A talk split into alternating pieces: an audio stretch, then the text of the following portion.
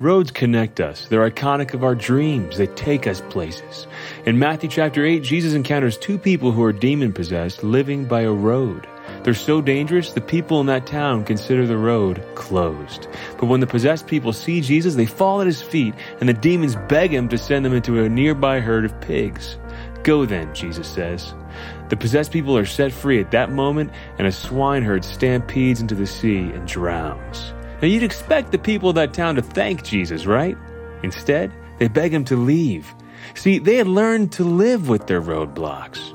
Most people never have to deal with actual demonic possession, but we all have our figurative demons. And often we prefer to live with them instead of facing them head on. After all, it can be scary to deal with a sin in confession or a wound in counseling or a conflict with another person. I think God is calling us to more than that. Reclaim the road. This is Chris Stefanick from RealLifeCatholic.com.